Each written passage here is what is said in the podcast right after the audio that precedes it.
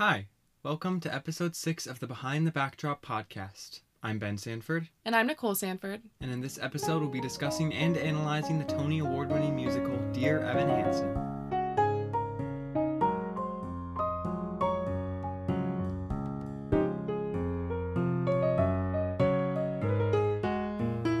Today, we will be discussing Dear Evan Hansen's run on Broadway, a summary of the show, the most important themes we think the show exhibits, and then our usual character and song analysis and our other thoughts on the show as a whole.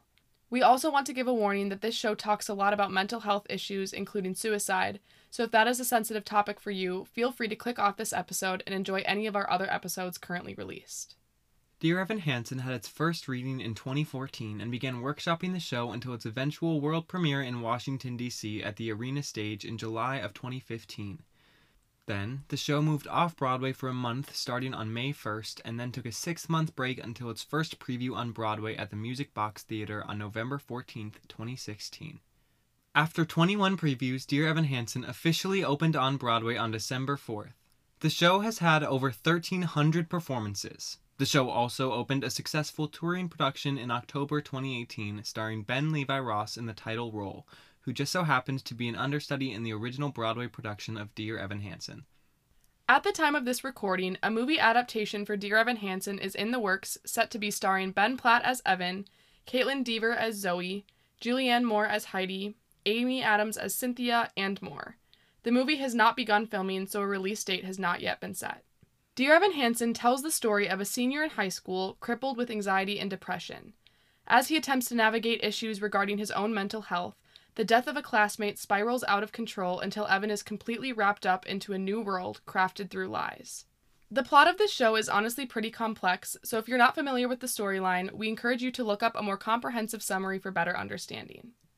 As audience members, both Nicole and I consistently feel conflicted on whether to support or criticize Evan as he creates a web of lies involving the lives and tragedies of those around him. As we grow to care about Evan, we also grow to care about the people he is hurting the most, which only pulls us further into the story as we struggle to understand how the characters will deal with the mess they are creating. In addition to this ambiguity, there are a few different themes in this show about destigmatizing mental health issues. Evan Hansen and Connor Murphy's characters both struggle with mental health, and they often talk and sing about loneliness and isolation that comes along with their crippling mental states. We think this show shines light on mental health in a way that encourages its audience to find the meaning in their lives no matter who they are or where they come from. Okay, so getting right into our character analysis, the first thing that I really think about when I think about Evan's character arc as a whole is how the play sort of sets him up at the beginning as our clear protagonist, the good guy, someone who's suffering and someone who needs help clearly. And from there on, it basically sort of antagonizes him and shows the darker aspects of him and how his mental health issues can kind of turn him into a sometimes really toxic person and friend and boyfriend and son. And then at the end of the show, it sort of brings him back and figures out how to sort of help us understand him. And I think that's what's so good about the entire show and how they like write Evan is that you feel very connected and like you're on the same side as Evan the whole show even when he's making really terrible decisions and you can acknowledge how terrible they are but you're still on his side and rooting for him. Yeah, and I think a lot of that comes from how he's portrayed at the very beginning and how they introduce all of the characters at the beginning. So right away we see his depression and anxiety through the letter that he's writing that his therapist encouraged him to write to himself and you see a lot of his body language right at the beginning and get like straight into his head like the first scene is with him and his mom in his room and them having that conversation and his mom singing the first song of the show so i think what I really like about the beginning of the show is that we get this view into his life that he's struggling, that he's not doing great. And so, right off the bat, we're obviously all going to be on his side. And then, like, before you know it, that's when the plot thickens. And I feel like, as an audience member, you don't even realize what's happening until you're already in it. And that's what makes it so complicated. Yeah, 100%. And if we just think about like the start of the show is Evan writing his letter out loud. He's typing at his computer in his room and the way he says it is so anxious and quick and like I'm trying to figure it out and I don't know how to say all this. And so I think that setting him up as someone in a, alone in his room doing like a normal thing for therapy or whatever, it shows that his mind is always racing and he always has this sense of anxiety with him that he has to carry around, which I think helps us as an audience view him in a better light as we see him do a bunch of horrible things. Yeah, and show. I also just love the role of the letter in general because it propels the plot throughout the entire show in the sense that it's a way to show that narrative creatively and a way to I mean, it's the title of the show too. yeah, yeah, yeah.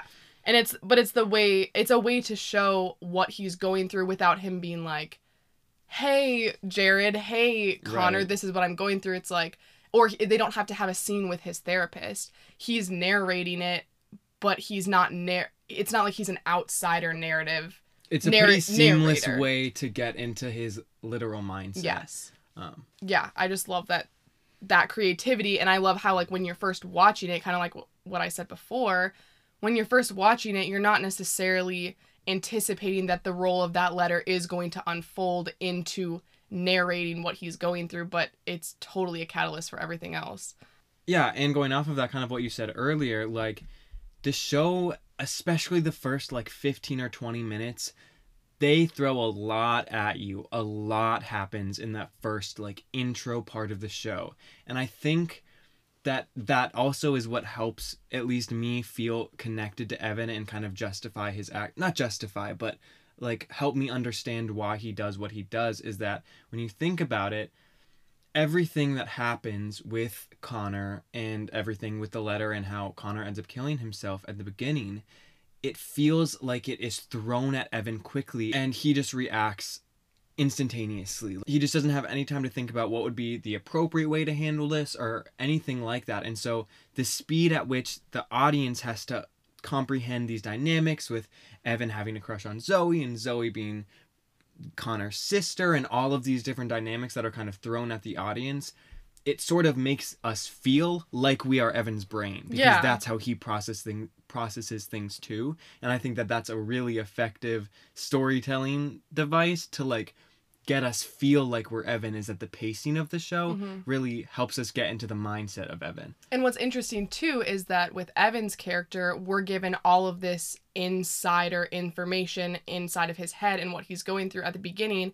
And then with Heidi, we don't get that until the very end. Right. And so it's- most of the characters we don't get it until way later into the right show. which is i i guess that's kind of an interesting choice to your point i feel like it is a very well done choice that they would kind of throw all of that at you from evan's perspective and then unravel everything else i definitely like that i don't really know how else they could have done that better as far as getting to know evan as a character and that's what helps you sympathize with him because you're not going to sit there and criticize him right off the bat when you have all this background so it's very well done from a creative and storytelling standpoint. Yeah, I also think that with Evan, like, obviously, the the crux of the story, like the big mistake, is that initially Evan lies, right? He lies to Connor's parents, and he kind of lets himself fall into this story of like him and Connor being best friends. However, sometimes when I haven't seen the show for a while, I kind of am like, that's ridiculous. How could anyone ever like Evan could have just Mhm. said that's not true. But the writing does a really good job of making Evan feel trapped in it. And so when I think about it like conceptually, I'm like, Evan, you're stupid. Why didn't you just do better? Yeah. But then when you watch it, the way that the Murphys kind of push Evan and are like, You're amazing. Oh my God, why didn't you tell us? Like, he tries to say no to them and tries to tell them that that's not what happened. But Connor's anxiety sort of ends up getting the better of him in that scene. And so he tries to say, like, Connor didn't write this, like, this isn't what you think it is. But he is so overwhelmed and borderline shocked in that moment from hearing the news that Connor had died that they just assume that he's freaking out and, and in shock, but he's like in shock in another kind Yeah, of way of like I don't know what to do, and then he basically just runs away. But they read that shock as shock about Connor's death, which in part it's that, but it's also shock about everything about like with his anxiety too that causes him to not be able to tell. I just there's one moment in there where he's says to them, "Oh, like you think Connor wrote this to me?" And then even before it gets to that like but at the point where he says like, "You think Connor wrote this to me," he doesn't even know that Connor has died yet. So he doesn't Yeah. even know that like he doesn't even know that they are even thinking about it in that way at all. He's just like, "Wait, what is going on?" And it's kind of a like I don't know, it's kind of like a damning letter because Yeah. he talks about how he's pinning all of his hope on Zoe and he doesn't even know Zoe. And so that would be a weird thing if Zoe and Connor and the Murphys found out because he doesn't know Connor's died yet. That like that would be bad for Yeah. him. Um and so I think that it's a complicated situation where he doesn't know what to say because he doesn't even know the situation. He doesn't know what's happening at all. And then as he learns what's happening, it's like, "Oh my, I didn't Yeah. that's not what I have to go." Like that, you know what I mean? That feels like his mindset, which I can understand where he's coming from in a state of shock about it. It's mostly what happens as he continues to Later. work himself into the lies later that it's like, Evan, dude, Yeah. you could have stopped there eventually. You know what I mean? Yeah. Just from an initial reaction to the scene, my first thing is just he could have said something more to clarify. Like, he, my thought process is just, is just that he would have been able to say, no, no, no, no, no, what is going on and calm down. But because he's so anxious, and that's what they set up in the first 15 minutes, which is Right. exactly what we were talking about before. That's what makes this show so freaking complicated is that you can look at it from this kind of surface level like okay here's what happened. But if you watch these scenes so closely they have perfected the chemistry on stage and they've perfected the way that they interact with each other. And mm-hmm. his fast like ben platt's fast pacedness combined with the way that the murphys act is impeccable Right. in the way that it portrays it and makes it complicated. It's to me it like even feels hard to try to unpack because it's like where do you even begin with having that understanding for him but also from kind of an outsider perspective you're like how how would you not have just stopped the lie there Right. I think that when you look at it in this like black and white way of looking at things, it's like, well, Evan, that was a bad thing you did. You should have just told the truth up front.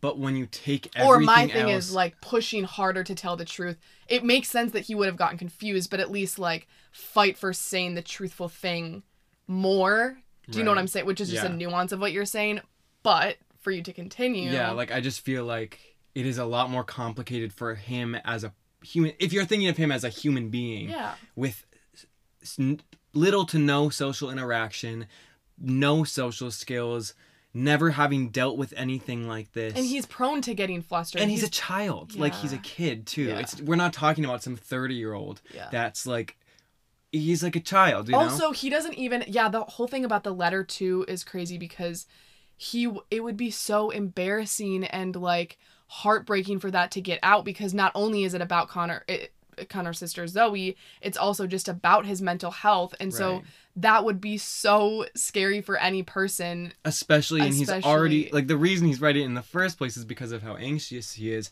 Imagine having your personal feelings and like things that you're going to tell your therapist completely like outed because he doesn't know like what would happen if he told them that that was he Yeah. wrote it and when they first say that it's that it's like connor wrote this to you he doesn't even know that connor died again which, yeah like this is kind of a tangent, but do you I get the sense that he doesn't really like writing the letters. Like in general, like is he do you think he's kind of iffy about therapy and like he's just doing it because he feels like he should or his mom wants him to or whatever? Yeah, I think that we Like, can we can kind of talk about this later, especially when we get a lot later into the show, because there is a scene with him and Heidi, his mom, where he basically says like, "You just want to put me on drugs and throw me in therapy, and like you're trying to control who I am and change me and like fix me."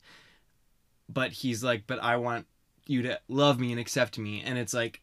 Evan, yes, that makes sense why you feel that way, but that's not what's happening. Like, she is doing everything she can to help him and help him feel more stable and feel okay. I think he just doesn't have a full understanding of what it takes to raise a kid and work and do all of those things as a single parent. Like he just wouldn't even have that understanding as a high school kid. Do you know what I mean? Not I mean not like we do either really, Right. but like just as a kid in the state that he's in and in the stage of life that he's in, it makes sense that as a kid like you're kind of going to hate on your parents for things that you don't understand yet and that like all unravels because at first we just get his perspective and he kind of criticizes his mom for not being on top of it in the way that he would want her to be on top of things. Right. But then obviously it unravels and we get more of that side and it kind of resolves in the end with the two of them more, but that is definitely later in the show. Yeah, I think that the real issue with Evan is that I feel like this maybe sounds kind of messed up, but I feel like there would have been a way for him to even lie about the situation and not put himself in the mess he puts himself in.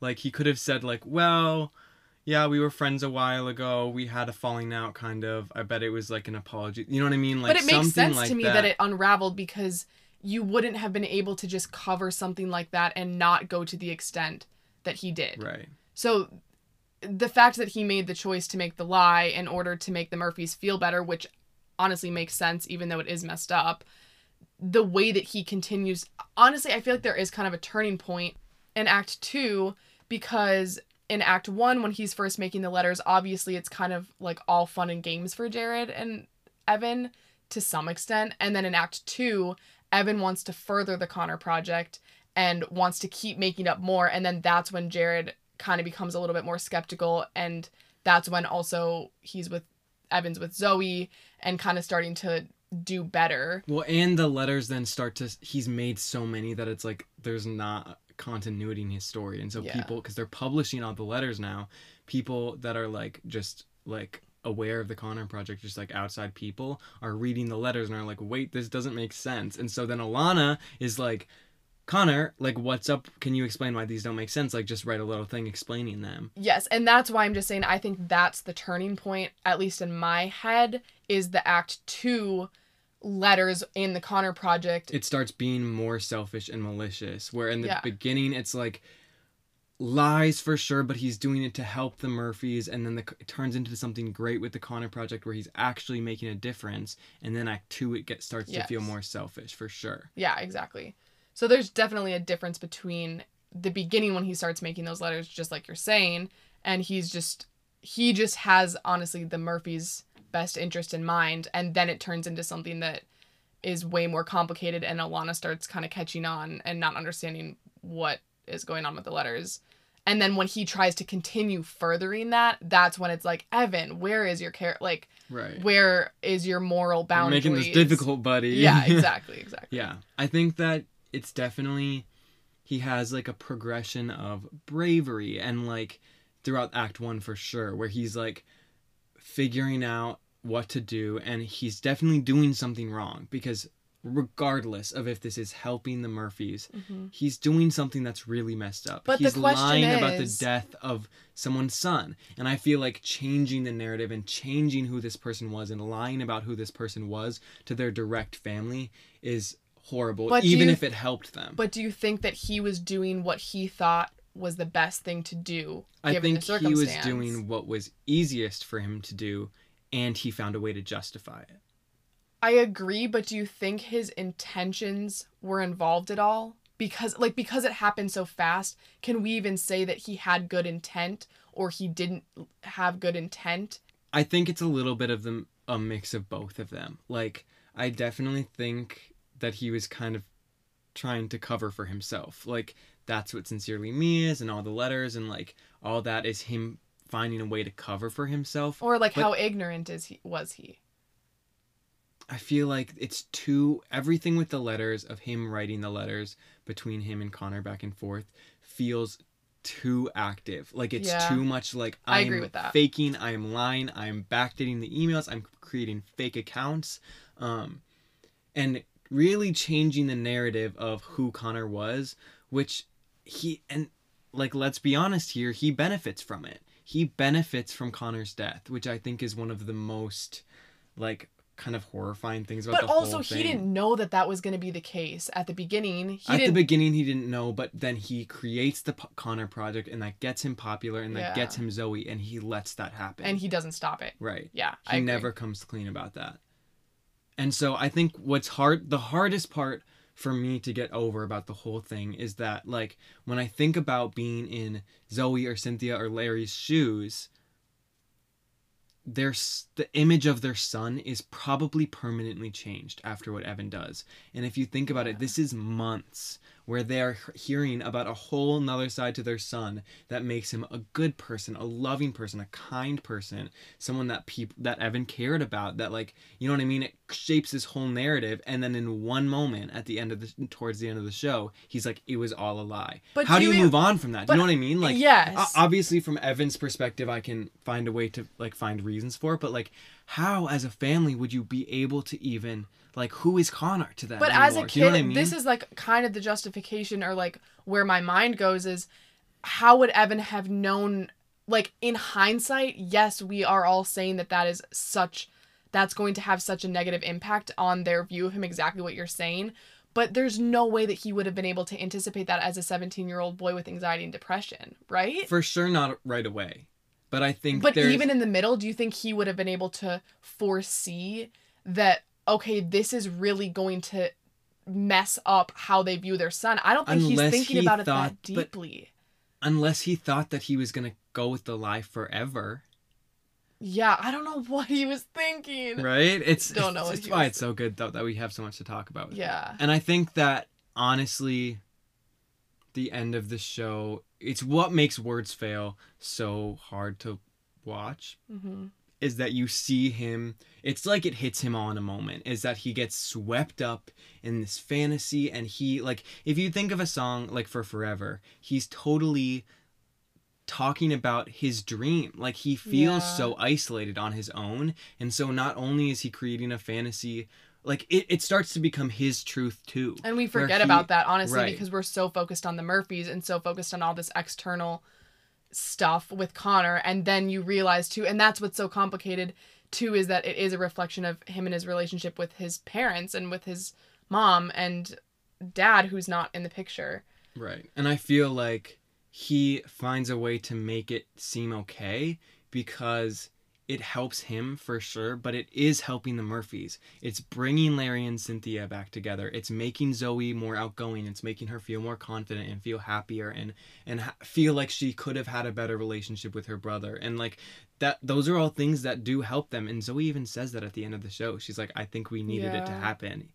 Which doesn't I don't think justify any of it. But, I it's do just think it's so crazy. I do feel like though he is just ignorant to some extent where it's like where Like, at what point could you know the full ramifications of all the things that you're doing? yes and it's not even to me like the more that i think about it it's not even that he like actively chose to not stop the lie it's like for somebody who never had that and got it how would a person who's never had something and gets it how would they even know how to back out of that Right. It's like getting a genie in the bottle and throwing it away. yeah Like, how could you even, like, it's everything he wanted, really. and so how would it's it like a happy yeah. family with a mom and a dad that love him, with a girlfriend who loves him, being semi popular at school, making a good difference. He stops taking his meds because he doesn't feel like he needs them. And like all of this stuff that gets built up. And it's like, right, how could you. So my yeah, that's my throw that question. Like for a 17 year old kid, okay, like if we're talking an adult in their 30s, That's a whole nother story a whole different but- story. For a 17 year old kid who struggled with mental health for for their entire life, Who's as had far basically as we know. no social interaction his whole life Exactly. either because of it. So now that's where another like justification, and I I agree with everything that you're saying, but like to come at it from his side again, like it's so obvious that what he's doing is wrong, like you're saying, and the audience can see that. But then if you think about it, like, can you blame a 17 year old kid for going along with something that he, ha- like, with something that powerful that and has- something that if like if we're kind of going back to what we were talking about at the beginning of this analysis of Evan, like he was it was kind of thrown at him. Like he was kind of pushed on him and he tried to say this isn't what's happening. In got the best overwhelmed way that he could. in the best way that he could because he didn't know how how would you even know how to say that. And then he ends up starting to lie and everything and then it becomes like this perfect world it's like it's so complicated and it's still horrible and i don't think that we can really justify what he did but we can understand it and like But sympathize even with like, his do you situation think that you know what you i mean could justify a 17 year old not backing out of that? That's my question. i question. don't think like- I think it's wrong regardless. I don't think But you do can you think really a justify wrong things, but I think you can understand it and sympathize Yeah. and say like I don't think Evan's a bad person. I think he's in a he was in a really bad situation and handled it poorly. You know what I mean? Which is just complicated. But do you think he would have been able to handle it? do you think that like if you were in that situation would you have I mean that's a like deep question but like if I was in that situation would I have handled it differently? Right. That's why it's like from an audience perspective of course you can be like not just make sense but not justified but my question is would any 17 year old do something different than what he did? I feel like some people could. Yeah, no, I think that's fair. I think that's that fair. it's his crippling mental health, which is kind of the crux of the whole story, is what makes him unable to back away from it. Kind of, Yeah. you know what I mean? I think I just can't get it out of my head. Like, would anybody else, given those circumstances, I wonder Those exact what, circumstances. Yeah, How I could won- you expect more from him, really? and the exact circumstances, but differing on an individual level, would somebody, um, was it real? And I, I guess I would agree with you that it, it, it would depend on the person. And I don't really know what I would have done given the exact circumstances, but me being me or you being you. I don't know. I guess we will never know. But So, moving on to Heidi. Um, I really Heidi is one of my favorite characters in the show. I mean, I guess there aren't that many, but she is a really amazing character, an interesting character to me. And I think that part of the reason I like her so much is because I think she's an amazing mom. And I think she's doing so much for Evan. And I don't know if he always sees that. And I don't know if it doesn't seem to me like Heidi would ever really get that validation from him that it's like you're doing a good job but she still does everything she can for him she's working multiple jobs she's going to school she's trying to help him get scholarships because they might not be able to afford college she is getting him meds getting him therapy and so she's doing all these different things for him and it goes almost completely unvalidated and i think that it's so cool of her to be so willing to persevere through that and be a single mom and doing some everything she can for a kid who's clearly struggling Yeah. all the time. It's just she's kind of wondrous to me, like just everything she does for him. I think where it gets complicated, I agree with everything that you're saying, but if he's not getting that validation, kind of like what I was saying before, that she can be doing all of these things, but to a 17 year old kid in high school struggling with mental health, he's not going to see. Yeah, no, I don't think you can blame him for not being Yeah. able to appreciate it because the truth is that even though she's doing everything she can for him, it ends up sort of neglecting him, which is again the morally gray thing that comes into play with all the characters. And what's interesting to me is that she plays it off like she doesn't have any pressure on her, which I think is a, a good and bad way to parent, I guess, in this situation, in the sense that she makes it seem like, oh, I just have class. Oh, I just have work. Evan, how are you doing? And making it all like ditzy and fun and not, at least what we see of her in the beginning, is less serious with him than she is in the end. And we don't really know the extent to which he knows about his dad, I guess. Like it kind of seems like in the beginning of the show, he doesn't really know, like, have that history, I guess. But she ends up explaining that later. So it's interesting that she kind of plays it off as a mom, like, kind of like flighty and not really with it and like out working and out at school. But then this whole other side of her that like I do think she's a really amazing mom and is doing her best. I just think that he needed support in maybe different ways or like the way that he reacted is because he as a kid isn't able to see that her working the jobs and her going to school and her providing him with meds and therapy is what he needs and is the best that she can do. Do you know what I'm saying? Like yeah, totally. And I think he that, doesn't get it because he's a kid. right. And so that's I'm not even trying to say like she's a and bad that's mom. all he's ever known. Like he would, Yeah. you know what I mean. But I also, and I totally agree with everything you just said. But it's in, it's interesting too that like it's almost like she wants to hide all of that stuff, which makes sense because she doesn't want him to. It's she's an amazing mom because she doesn't want him to carry the burden of her work in school. right. But I think That's he I does say, anyway. Is that I feel like the reason she would be kind of flighty or ditzy or played off like it's all cool is so that she isn't like Evan, I'm dying over here for you. Yes. Because he, especially since he's already anxious and depressed, that would weigh even heavier on him. But I think it turns into he does sort of feel that weight. Exactly. And it the fact that she's gone all the time makes him long for something else like the Murphys. And so it's like this butting of heads of two good people just trying their Yeah. best and it completely falls apart. Right, and I totally agree. I I want to clarify that she's doing the best she can and the best that she can is incredible. And Evan's struggle shouldn't take away from all that she's doing for him, but I think that it does end up doing a different kind of damage, which is what the grayness of their characters are all about is that she's doing the best that she can, but it also results in him not feeling close to her and him feeling neglected. And that's part of the reason why I think it was easier for him to run to the Murphys, even though we all know that he never loved the Murphys more than he loved his mom. Right. But It was just a fantasy he could escape to. exactly. I also think that like it is just complicated because I like I don't know, 17 year olds are distant with their moms. But she does ask questions and she gives him freedom and she lets him like, "Oh, are you going to Jared's? Yeah. Like maybe you could try to make some friends and get people to sign your cast," which is like who wants to get their cast signed when they're But a see, senior in high school? That's why But it's like the double edged sword because I don't think Evan is aware of all that she's doing for him in both the financial and educational ways by going to school and working. And he also doesn't understand that she is asking him questions because he's a 17 year old boy in high school. And when your mom is annoying you, you're like, "Shut up, go away." exactly. But then it's also like, but you're still like, "No, but come talk to me, mom." Exactly. and so it's just so complicated. And that's why I think the audience can see that. And that's why Heidi is an incredible character because we can see everything that she's doing and it's not presented to us in the same way that Evan is presented to us introspectively.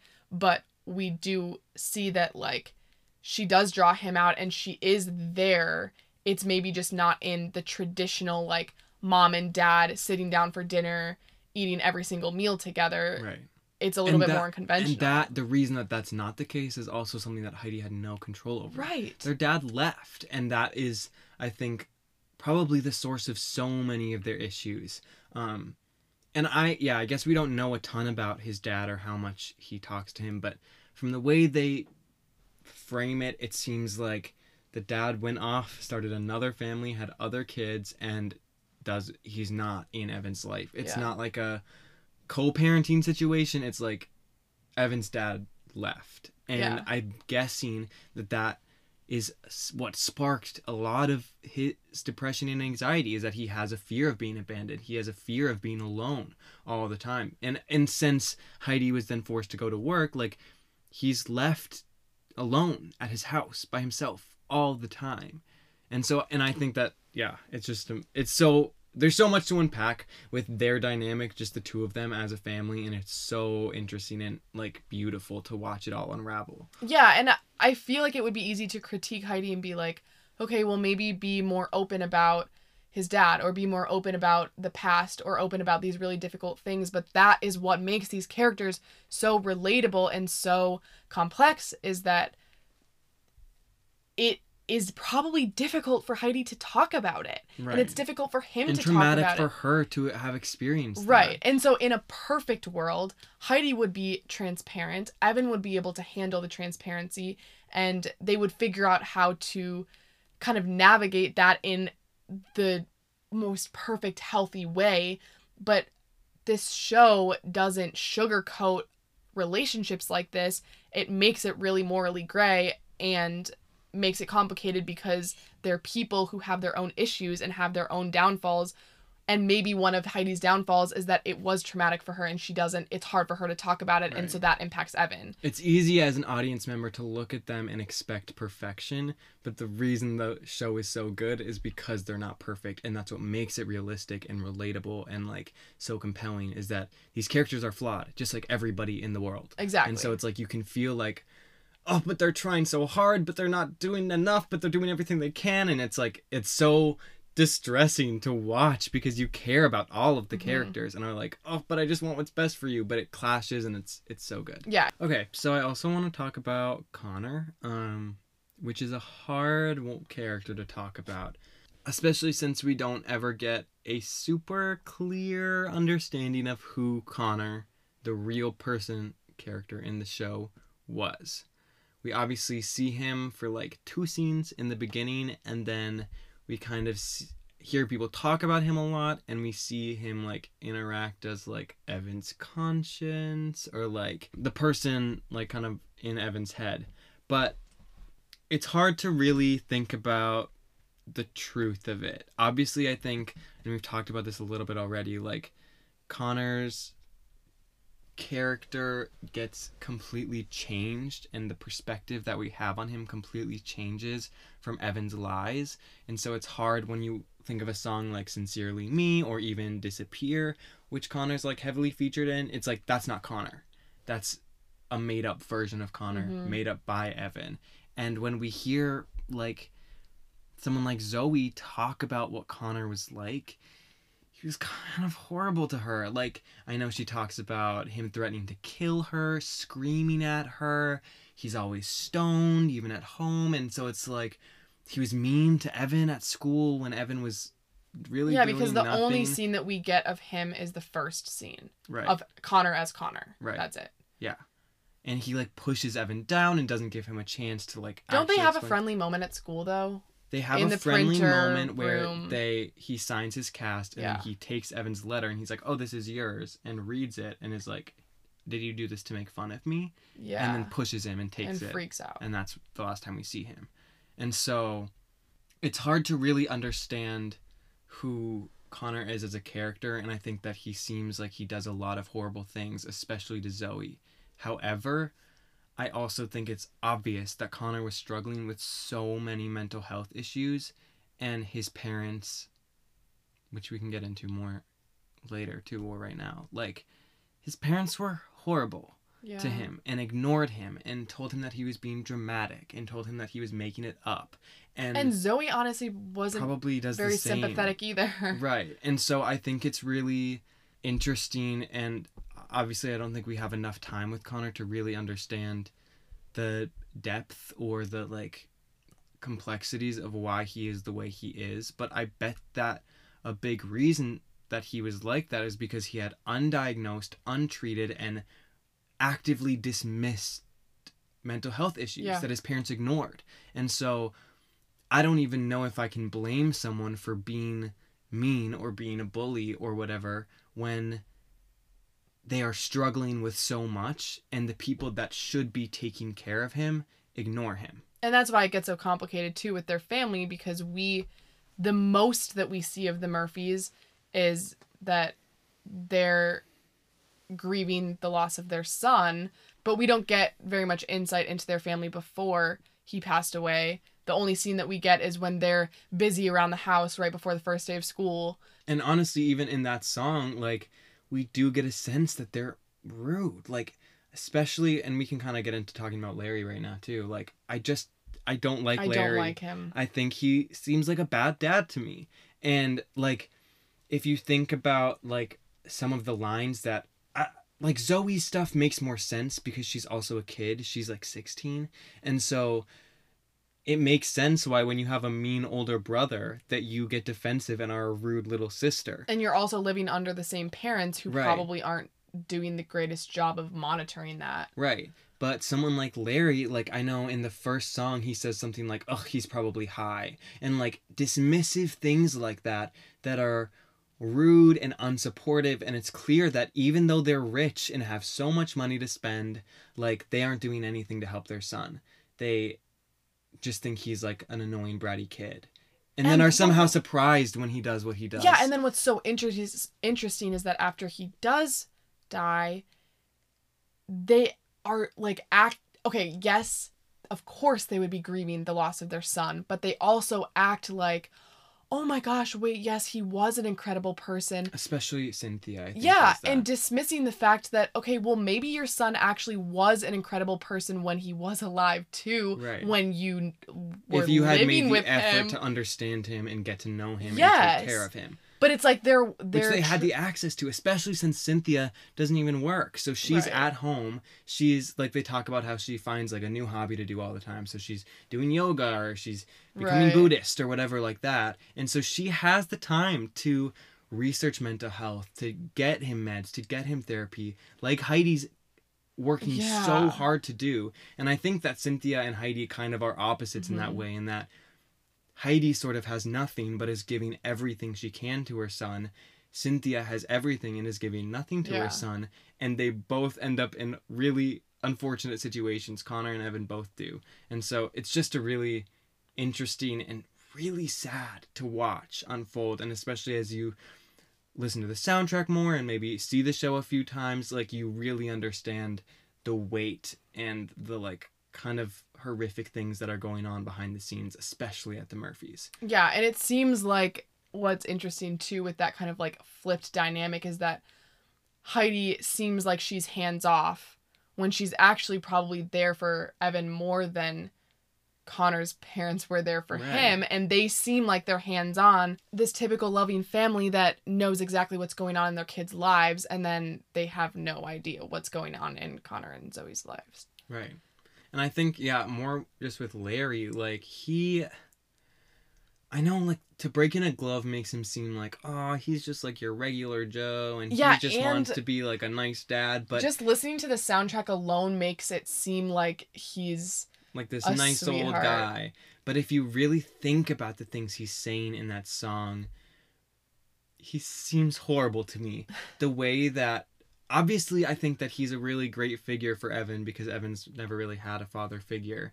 And so that's great. But it's I'm also just part of his that for- fantasy. Right. But it's like Evan's like, "Oh, I like your baseball glove." And then Larry's like, "Oh, well, I never had a son that liked baseball and my son used to he threw away my baseball glove." And it's like, "That's what you're worried about?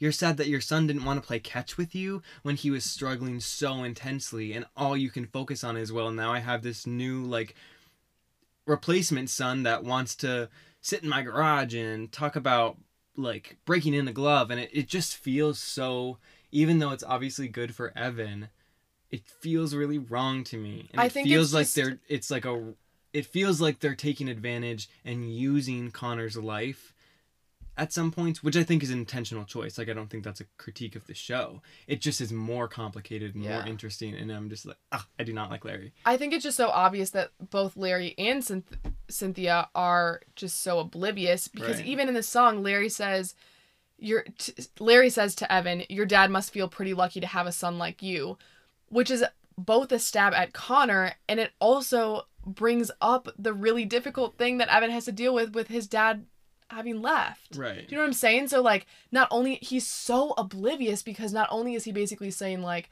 my son isn't the way that I would have wanted him to be. I wish he was more like you. I wish he was more like you. And then he's also bringing up this whole kind of traumatic experience for both Heidi and Evan, bringing up the fact that, oh, your dad must be so lucky and having absolutely no idea. I mean, not that Larry would have known that he wasn't in the picture, but just the fact that it gets brought up, it's like, oh my goodness. Right. Just not not an ideal situation. And if you think about like Larry's like brief lines in in Requiem, he says a lot of horrible things. Like he says, "I gave you the world, you threw it away, leaving these broken pieces behind you, everything wasted, nothing to say, so I can sing no requiem."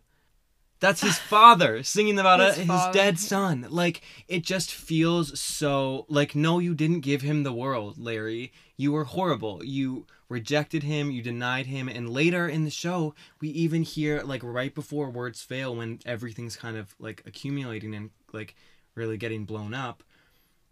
Cynthia says something about how when Connor first threatened suicide, that Larry just said he was making it up or that he was just being dramatic.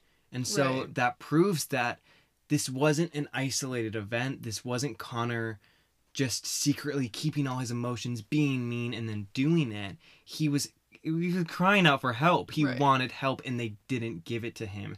And then when he finally dies, Larry's like, "Oh, you threw away your life," and it's like yeah. you're being horrible. Like that. Borderline abusive to me. It seems Yeah. like that's an abusive household that Connor was living in. And what's so interesting is that he doesn't in to break in a glove without and this is what I mean too with the soundtrack being like the musical numbers to me are so intentional Mhm. and drive the plot and you do need to pay attention to like there's some shows that you can just listen to the soundtrack and really know what's going on and in my opinion it's more difficult to listen just listen to this soundtrack and know what's going on if you haven't already seen the show and so simply based on the song that Larry sings he seems like this sweet dad that's like oh I just wish I could have connected with my son and he just didn't want to connect. And Evan you seem like a cool kid who wants to connect who, who would connect with your dad. But then you realize that in every other song that Larry is in, where he has little parts in it, and any dialogue or any scenes that you see with their family, he's not like that. He's horrible to his son. So the one song that Larry has where like the light is shining on his relationship with his son and his relationship with Evan now, it's not representative of who he was as a dad and that's what's so complex about it is that like I'm sure that Cynthia and Larry are sitting there making it seem like they were this they were such loving parents that totally knew what was going on and they're absolutely devastated that their son is gone and then it's like are you devastated why didn't you Larry? keep that same energy when he was alive? yeah. Like why weren't you there for him when he was asking for help? And it's interesting even that I'm not saying that any parent like wouldn't be grieving their son, but in Requiem it doesn't even really seem like he Like, is Cynthia is saying, "I will sing no requiem because now I have these new letters and I ha- I get Yeah. to meet you again and I get to know you and I get to know that you were a good person." And so Cynthia's is like Uh-huh. a, "I don't have to forget about you because I'm learning more and more about you every day." So hers is super loving, Mhm. but Larry's, and we can get into Zoe's because Zoe's makes more sense to me. It's still interesting and yeah, but Larry is literally saying like, "Yeah, well, you threw away what I everything I gave you, so I'll sing no requiem." Like I don't like it. name three feel- things you it- gave him. right, a baseball glove. Is that Yeah. all? You know. So, but anyway, yeah. Moving on to Zoe, I think Zoe is a really interesting character to me, and I think that the reason I like her so much is that it feels like she sort of fits into this trope of like the brunette, skinny, not like other girls character, but she also has like angsty too, but she has this like unique aspect about her that kind of distinguishes her from that trope, if that makes sense. So I just think that the way that, especially Laura Dreyfuss, who's the one that I'm the most familiar with playing that role, really added a lot to it in making her seem likable and seem interesting, but she has a dark side to her too, for sure. And I think that that is a really interesting dynamic to unpack, and how she clearly seems like probably she doesn't have a great home life either. And so, mm-hmm. in the way that she shuts off at some points, like you can see her completely turn off her emotions, and that's so interesting to me. You see it in Requiem for sure, and even like when everything comes to a head with words fail like she just is like completely shuts herself off and is like how could you do this to me? and walks away. And so it's like she it seems like she has trained herself probably based on her parents to avoid any problem which is a really interesting character choice to me. Yeah, and I also think what's just really complicated about her character is that it stems from Connor probably being kind of high maintenance with everything that he was going through. She doesn't want to add more to that, which I think might be part of why she shuts down and why she's not maybe like super open with her parents or why she doesn't have a good relationship with her family is because Connor is taking up all of that time kind of because even if his parents were kind of hands off or didn't really know what was going on with him, he would have presented himself in a more intense and constant way. And so I think that could be a really big reason why she might feel invisible.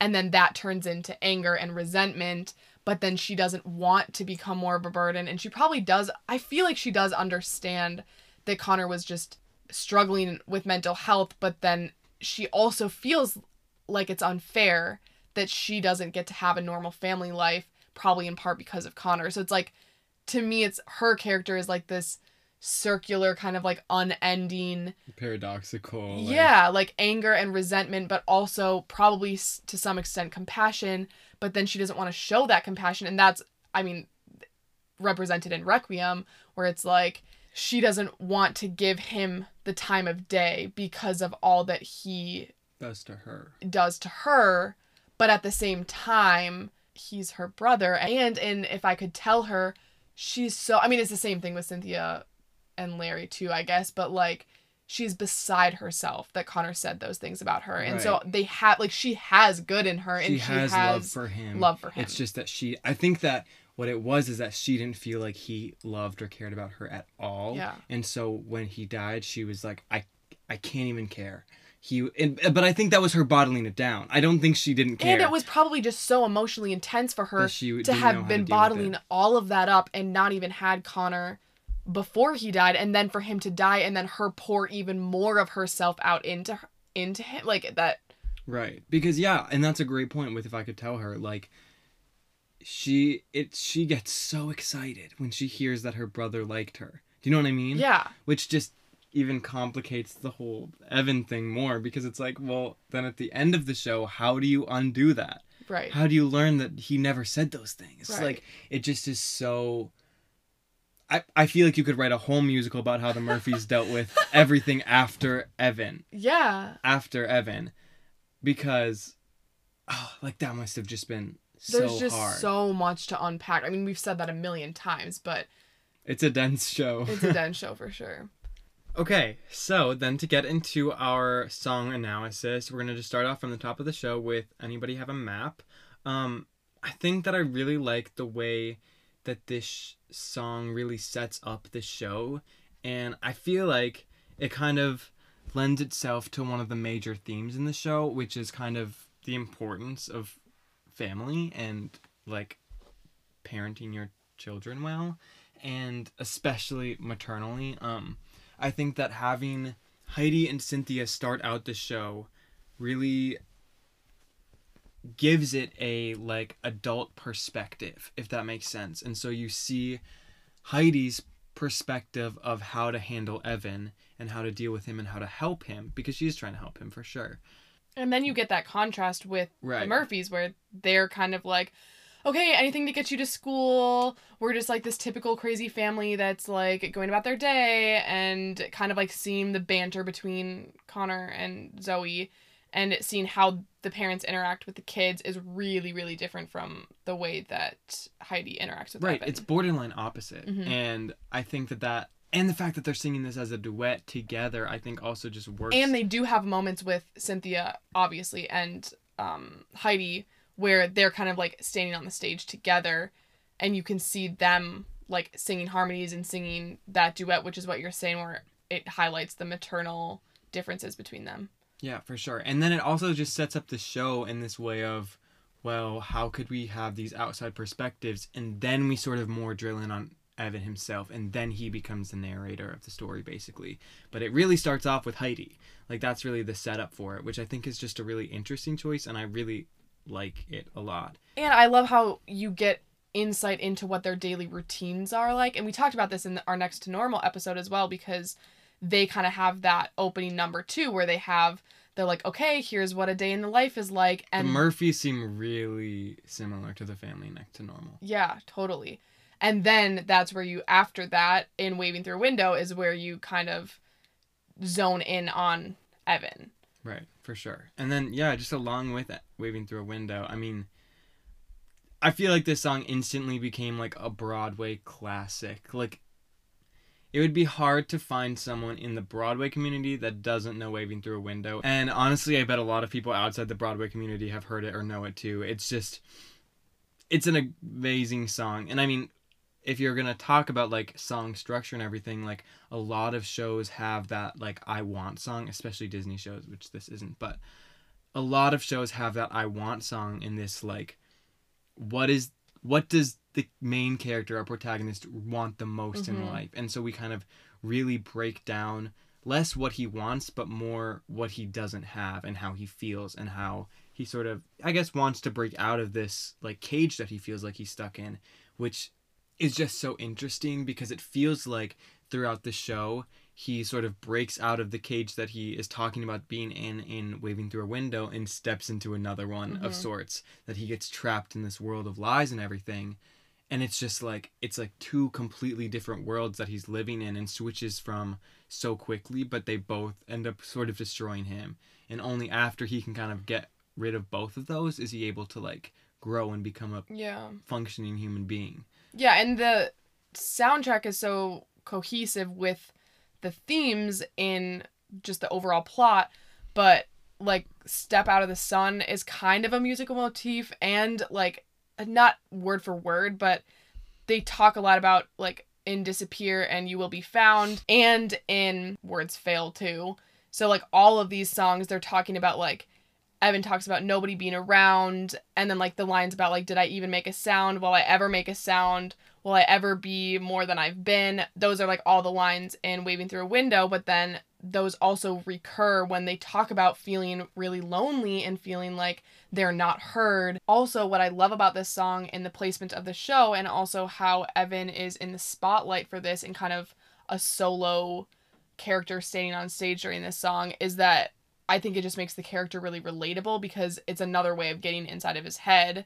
They also break up, like in the show, they break up this song with dialogue, and you don't get that in the soundtrack, Mhm. which I love. And so you're kind of jumping back and forth between what's going on in reality and what's going on in his head. And that contrast it adds so much to his character. And then also just with the staging of waving through a window, um, I really like most of it. Again, you were talking about the lights and everything like that, and the scenes in between it. But there also a lot of the song is people are facing backwards of Evan, so it really Mhm. isolates him. Like he is looking forward, and people are just looking away from him, walking around him like he's not there. And I think that that staging is really clever and really well done, and it really emphasizes how Evan feels about himself and how he views the feels that the world views him, which is just so yeah, and it has a really intense impact and like sends a very clear message even with the really small cast. Like you don't have need to have a huge ensemble right. A to have the ensemble belt and sound incredible and Yeah. B to have it portray what you want it to portray. for sure. Yeah, and then just moving on to For Forever.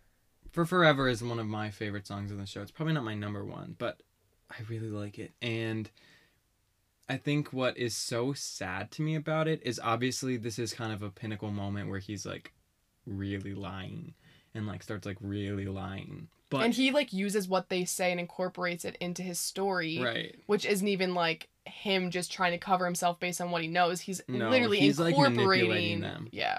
but it's also like when you think about the words and you think about the fact that like he's telling the story of how he broke his arm when he was really just by himself like he was just Mhm. by himself and obviously they kind of delve into that story for Evan a little more and how that might have been like a more complicated instance for himself which is a whole another thing to unpack in and of Mhm. itself but the fact that his instinct is to say, well, I was actually there with my best friend and we were having a great day and we were hanging out and talking about girls and looking at the sky and like you can tell that this is a fantasy. Yeah, that's what I was gonna say like too. it's just he is totally even though it's really bad that he's manipulating and lying the Murphys, he's also like convincing himself that maybe he is worth something that maybe this could be something that could happen for him. And so it's like this mixture of i'm like oh i feel so bad for you evan but oh i feel like you shouldn't be doing this evan and it's really and the way that he sings it with ease too, it it's like everything melts away. right it's like his anxiety sort of slips away as he can enter this state of like oh my god what if this could actually happen and i'm kind of like rewriting Yeah. my, my life and, And like rewriting my truth They yeah, they can paint that through the way that he sings it and like obviously his voice is incredible and beautiful. like buddha yes, exactly. and it totally like for forever totally like he, that becomes his life he really does reshape his life through lying about connor which is really messed up but it's also really sad from both perspectives of it i think. Cuz it just shows like how much he is longing for that in addition to and how, when he gets it it's so hard for him to lose. Right. and then just briefly before we get into requiem i do just want to touch on sincerely me and like i don't have a ton to say about this song. I do however think it's really fun. I think it's really funny. And i think that it does a good job of making us like the characters because this moment in the show is probably one of the most messed up that we see like Mhm. actively taking place like they're purposely making things up, lying about things, and going to kind of extreme lengths to do it. And so I think it's probably good that they made it into a comedic number Mhm. because it makes us root for the characters more. and it like showcases Jared more too, which I like. sure. He's, a- so funny in character. it. He's so funny. yeah. He has such a sense of relief to the show as a whole. So it's really, yeah, it's a good song. But then, just getting into Requiem, uh, I love this song. Currently, it's my favorite one in the show. It varies, but right now, this is my favorite. And I think that it's just so interesting to hear all of the three different perspectives of the people that knew Connor the best and were exposed to him the most. Obviously, we've kind of talked about all three of their opinions on it in during the song already, but I do just want to touch more heavily on Zoe's and like the the way she talks about her experience with Connor makes me although I think it's a sad and sort of intense and pessimistic view of the whole situation, I do understand where she's coming from in it, and I think that hers especially compared to Larry's is so much more understandable, especially considering she talks about how she experienced him to be really brutal to her and like kind of verbally abusive and threaten her and like I bet she didn't feel very safe around him. It does seem like her response to it is just real. hmm And that's really just how she's feeling. And Larry's to me more feels like it's like, shouldn't you be the bigger person when you are his father? You're the one that needed to raise raised him, right, right. Right. So it's it's different context to me where she I think is struggling with it and you can see that angst in her because she is sassy and angsty, but she's also this It's- like it comes from a place of pain and you can tell that. yeah. It doesn't feel like she's just like taking stabs at him just to take stabs at him and is being unfair. It just seems like it is complicated and she's communicating that in this song. Yeah, and I think that just the way she talks about things is like, why do I have to grieve you when I th- the vibe that I get from her is like if I died I didn't I don't think he would grieve me. Yeah. And so I think she's kind of being like, well, now we're even a little Yeah, bit. and it's almost more like her thought process than her again, like what I just said. It's not that she's trying to take stabs at him. I think it's more just like this is how I feel about it. This is my reaction. I wasn't expecting this and I wouldn't want this, but I don't think that he would grieve for me either. And she's a kid too. Like right, and she's I just also don't processing it. I don't think that it comes from a place of like actual hatred. I think it's a Yeah, defense mechanism. I think it's her trying to compartmentalize and say, I don't know how to deal with this. I'm just going to push it off Yeah. and find reasons to justify it and find reasons to make myself okay. And then honestly going straight from Requiem into If I Could Tell Her, we see that contrast. Yeah. We see her glow up when she realizes that well, it's fake obviously, but that Connor was saying things about her and cared about her and paid attention to her and was thinking about her a lot. And so we really see that contrast and I think that really shows what she truly feels about Connor is not an actual re- it is resentment, but it comes from a place of wanting to be able to love him and wanting to feel loved by him. And that's where her pain in Requiem comes from is that she never got that when he was alive. But when she does sort of get a taste of that from Evan, she eats that up. Like she just loves it, you know? yeah, it's also a really interesting song. If I could tell her is a really interesting song for Evan because it's honestly kind of creepy. He was kind of really cute. and But it's also kind of really cute. Really creepy. Yes, yes. And I this was actually one of my favorite songs. I think for the longest song for the longest time on the whole soundtrack. I don't really know why. I just love it. I was always like, I don't. I just It's like a weird, complicated feelings about it because it feels really endearing and it feels like, oh, it's cute because you It's like a notices all these like cute, unique things about her, but it's also like, but the way he frames it is so messed up that it's like, oh, it's like messed up, but like you get it though because it's like he just likes her and he's just a teenage boy that just like has a crush on her and he's had a crush on her for a long time. And so I think he's genuinely just like sitting there like fantasizing about her, which is like I guess that's just not it is it is kind of messed up. But I don't know. I love this song even though I get I mean we could always unpack more about like how it's messed up that he's kind of manipulating her and creating this lie, but beyond that it's just an interesting song because it's it shows like the sweet honest sides and also the kind of like not okay sides of it Right. And then, yeah, just with Disappear, I think that Disappear is a really interesting song to me because it portrays Connor obviously very differently because it's kind of this personification of him that Evan has made up in his head. But I think that it can be a really powerful song in that it is kind of like through everything that he's been lying about, Connor has found a way to empower Evan himself, if that makes Mhm. sense. And so Evan finds a way to feel valuable and to make a difference and does make a really positive difference for a lot of people through the Connor project, which is totally made of because of Connor and through his many memory and for his memory. And, And they so- both, I feel like they can relate to each other. Like, obviously, Yeah, 100%. Connor was like rude to him or whatever, like bullied him in school, but at the end of the day, like they do have a lot in common in their characters.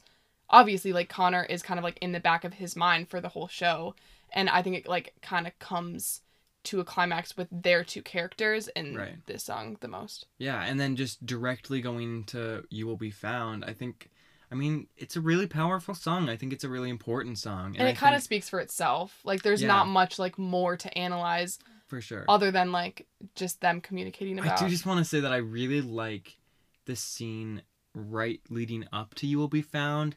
Evan's like super anxious to like give this speech because he hates public speaking and he has all these note cards and he starts talking Oh, and reading them out and then he drops them all and it's like secondhand embarrassment and you just For feel sure. so bad for him and you're like oh no what is going on and then he sort of picks himself up he breathes and he just starts going and he says something so powerful and i think that he sort of shocks himself in being like oh like i can make a difference. Like my voice matters. I have something to say. I and can it's be the important best here. Yeah it's the best way to kind of like go into that song because it shows like the audience that he is still struggling with this anxiety and this Right. depression and he's going he's experiencing this all the time and he portrays that through something that's really relatable which is awkward public speaking. Right. And then he goes into like but we're gonna carry on and we're gonna kind of make light out of something that i've been struggling with for my whole life Exactly. Yeah. I just think it's a fantastic way to end Act One, and it really feels like a wholesome wrap up for the first act before we get to big boy sad times in Act Two.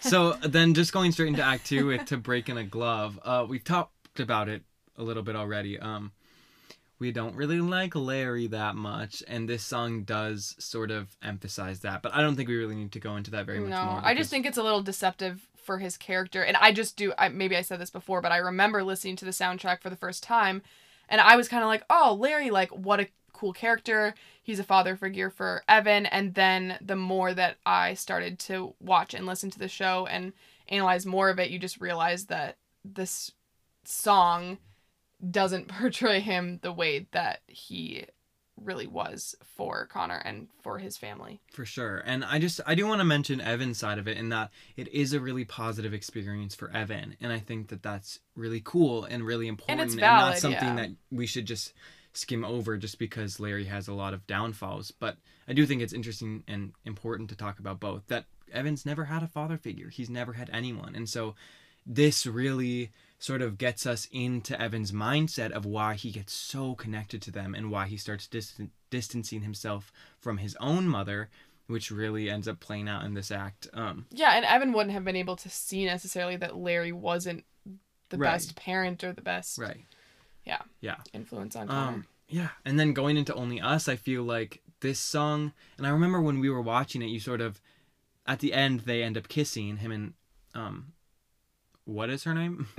him and Zoe, and I remember you looked at me and go, "Wait, so he has no more anxiety anymore? Like he's like some smooth Well, guy?" Which I- no, and I really liked Yeah. that statement because I, I was think, kind of like, wait, all of a sudden he just like knows how to pull out the good move. which is a valid point, but I also think that it really proves that he's actually getting better and he's learning how to let his guard down And and you said how to be vulnerable. that he feels safe with her. right. And so that It's not just It's like oh, like Evan's all smooth and like all that. No, it's like it's because it's Zoe. yeah. and because he's learned to feel safe with her and feel comfortable with her and she makes the first move which i think is a big part of it too and so and he does gain confidence. 100% Yeah. and so i think it's a big moment for him and it's a really adorable song i think that like she can be like stop worrying about this Yeah. and i think it's also important that she says like i don't want our whole relationship to be about connor i want to I want this to be us. and I it's want so it to liberating for you." him. Yeah. Right, that he's not tied down or like not that Connor was tying him down at all, but that he's not like, wow, I love the work you're doing. It's like I care about you and I want to mm-hmm. be with you, which is so interesting and just makes the ending and like what's coming up that much more heartbreaking. Yeah. And it's such like I feel like the ending is just such a turn of events like you wouldn't that's also like this show is so incredible It's so expected, but it's still it's not even more expected, heartbreaking. but it's almost like not even expected in my opinion. Like I wouldn't necessarily have predicted that like at the end of the day, like I would have predicted that it all falls apart for him eventually, but I wouldn't have necessarily predicted that she was gonna leave him, like Right. that they weren't gonna end up together. that it's done. Yeah, and that it like really is done, and they end. And I, oh, I mean, we can talk about that, but at the finale, but like I like that that's the way that they kind of like send it off. Is that like no, we're circling back to what this show is about, and this show is about destigmatizing mental health, and it's about all of these. But that doesn't mean that it's gonna always be easy and always be fantastic, and you're gonna get your picture perfect. ending. exactly, exactly. Yeah, but then so the next thing basically that happens after Only Us, or in that scene, I think that Connor mentions that he sort of is trying to write a bunch of essays to get scholarships for college, and how he doesn't know if he'll be able to afford it, and Then there's a lot of like there's dialogue of and scenes, scenes. yeah, and so I know basically then Zoe ends up telling her family that well, like Evan maybe can't afford college, and they had money because they're rich, saved up completely for Connor to go to college, and so they invite Heidi over, and they say. Heidi, who didn't even know that they were close or that they were friends or that Evan was a part of the Murphys' lives at all. because Evan told Heidi that he was at Jared's Right, every single night. Yeah. yeah. And so then Heidi's kind of like just completely Blindsided. confused- Yeah, blindsided. And then when not only is she like unaware that this was a whole relationship dynamic, that they were kind of raising Evan while Heidi was working and going to school and trying to help him. and like taking him under their wing without her, with her being like, wait, why does my son need to be like, taken who are you again? Yeah, and why does my son need to have you as like, Like, his, I'm his mother. second parents? Right. Yeah. And so then when they offer to pay for his tuition, she's like, "You're a stranger. You're a stranger to me." And then I think she realizes even beyond that, beyond the Murphys, she realizes that Evan has, been, lying, to her. And that leads right into Good for You, which is so. I remember when I listened to the soundtrack at first, Rachel Bay Jones is fantastic and she changes her voice a ton for this song. And so I because remember. like we were talking before in the beginning of the show she's kind of like this ditzy mom that's like okay evan i'm going to work and i hope you have a good day at school blah, blah, blah. and then this is it like intense and game raspy changer. and like yeah and so it feels i remember feeling like i didn't even know that it was his mom at the when i first started listening Yeah. to it and then once i saw the show i was like oh that's who's singing it yeah and i had no idea what this i didn't get like what was going on because like before i had seen the show i was just listening to the soundtrack and when you go from only us to good for you You're and like, there's what, what happened? and you haven't seen all of the scenes in between you have no idea what's going on and so i not to like cut you off about what your experience was with that but like when i first listened to this song i was like what the heck? Heidi is being so aggressive. Right, like this is she's her son is struggling like he's going through so much. Yeah i was like exactly. So like from the soundtrack you wouldn't necessarily like understand all of the stuff that we've been discussing like the more complex aspects. So i was just like heidi what the heck? You're going off on your son and being really rude. And i didn't like listening to it. Like right. I would never. That was one that I definitely would skip on the soundtrack. I would just like go through the hits with Ben Platt, but then like after now knowing the show kind of inside and out, I honestly think this is like one of my favorites on it's the so whole soundtrack. and you really see like it feels so drastic of what she's saying and what she's doing and the way she's singing but when you see the scene leading up to it evan Yes. is mean. He is mean. She's like who are these people? You've been And lying to me. Who is this up. double life? And she's obviously angry and frustrated but he's like you've done nothing for me. And she basically is like well I'm sorry that I can't give you everything. I'm sorry that I can't be perfect. And he Or that I can't be enough. for I can't be enough. And he's like, sorry, I found someone else who can. And so that's Mic what starts the song. and like, that is brutal. Evan's basically looking her in the face and saying, You're not good enough for me, and I found someone else who's better. And I care about that more and I'm going there and I'm staying there. And you And so could argue that it's like him just in the moment, kind of, but it's also like I that's a heartbreaking is. moment. I yeah. think it is, but I don't think you could ever expect someone, especially a mother who's working so hard for you, to not blow up over that. And so I she's saying, yeah. fine. If that's how it's gonna be, like that's how it's gonna be. I but do even think it's a little aggressive still, just because it's like she probably, like, it seems like she, I feel like she could be a little bit more understanding. Like, okay, well, maybe he does feel like, even though, like, as a mom, wouldn't she understand that he doesn't get what it's like to be a single mom and all the sacrifices she, sh sacrifices she's made? But I- also, she doesn't know what it's like to be a teenager in his position, you know? So it's just like the clash yeah. of perspectives. Totally. And she is forgiving. The next scene she's in, she's so Oh, for sure. him. I'm just saying, like, that contrast is pretty dramatic. It is, yeah, for sure. from her being like she honestly sounds like an angsty teen in the song Yeah. like basically being i mean it's an incredible song For it's an sure. incredible song but like it's a little bit i guess my only like critique or it just seems maybe a little bit dramatized but also parents and kids blow up over stuff like that Parents like get angry. They are human angry, too, right? yeah. And then also just talking about like Jared and Alana is like Alana is complicated because she also really pushes Evan to release really personal information like the original letter that Connor had with him when he died and so that I think like is kind of crazy and hard to justify for me that she's really so willing to put everything about Mhm. obviously it's made up so there's obviously those issues that we've already talked about but alana doesn't know that and so she's She would have done it regardless, post- yeah, she yeah wasn't- like she was under the full assumption that this was all valid and posted it to the public internet which is just so crazy yeah and so I find it hard to justify Alana's perspective in that. But Jared's makes a lot of sense to me. I think that Evan does use him a lot. Like they were never close friends and I think especially at the beginning of the show Jared was pretty mean to Evan and so it's like I get that they weren't close, but I also think that Evan continuously uses Jared and then blows him off and pushes him to the side. And I feel like Jared's someone that also probably feels invisible.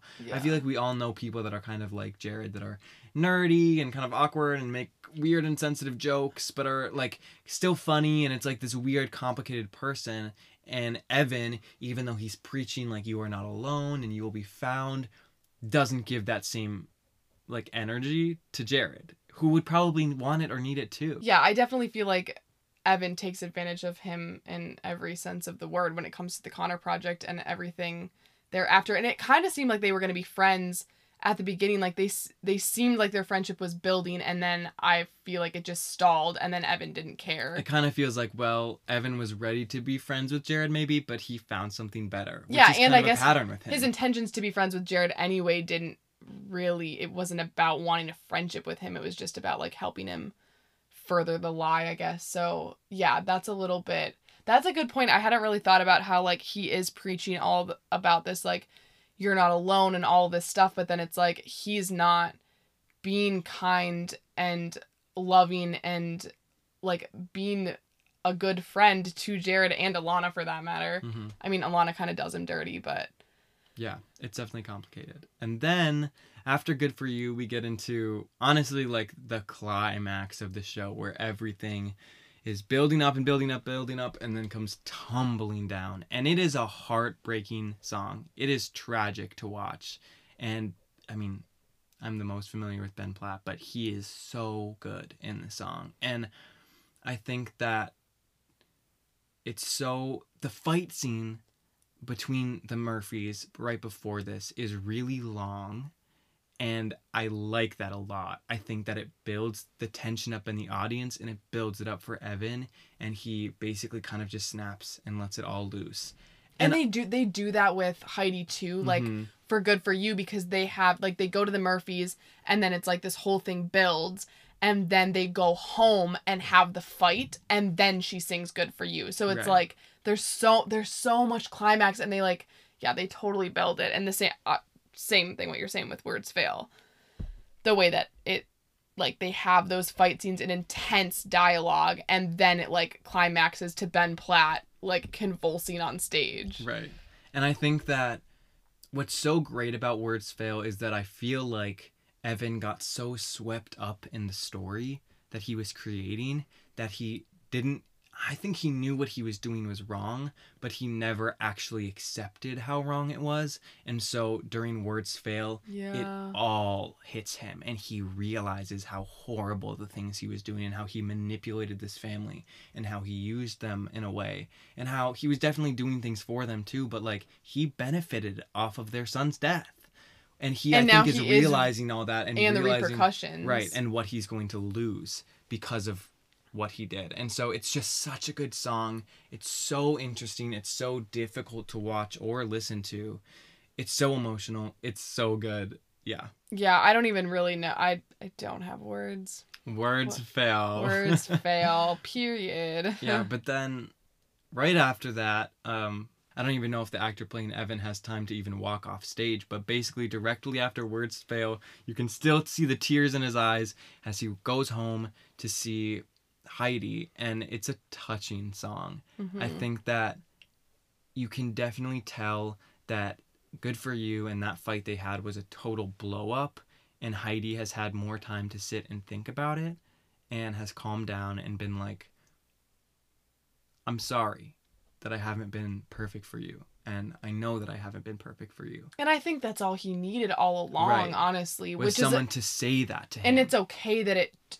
it's a like from an audience perspective, I feel like we could be critical and be like, why that's what we were talking about before. Like why wasn't she just like that before? But it's like because they're human. right you don't sh- always know how to do it perfectly Yeah, no, but there is some kind of resolution in the fact that she's able to come to terms with that, and she. D- this is, I think, this is truly what, like, shows that she is such an amazing mom is that she's able to step back and like show him that she is the bigger person. Not that it's fake, like it's No. obviously very genuine, but like show him that like no matter what you think after this blow up that we just had, I Right. don't care. I'm gonna be there for you no matter what right and I've made that decision, and there's nothing you can do about that. Right.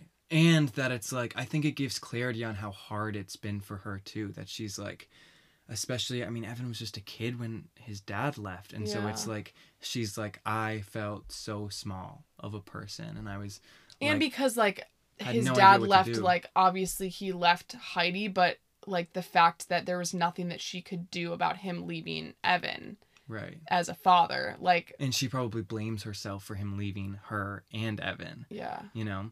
And she even says I love that she says in the song like I knew that I would mess up yeah, and yeah, I did mess up and, And I'm I- messing up and I'm and going to mess yeah. up.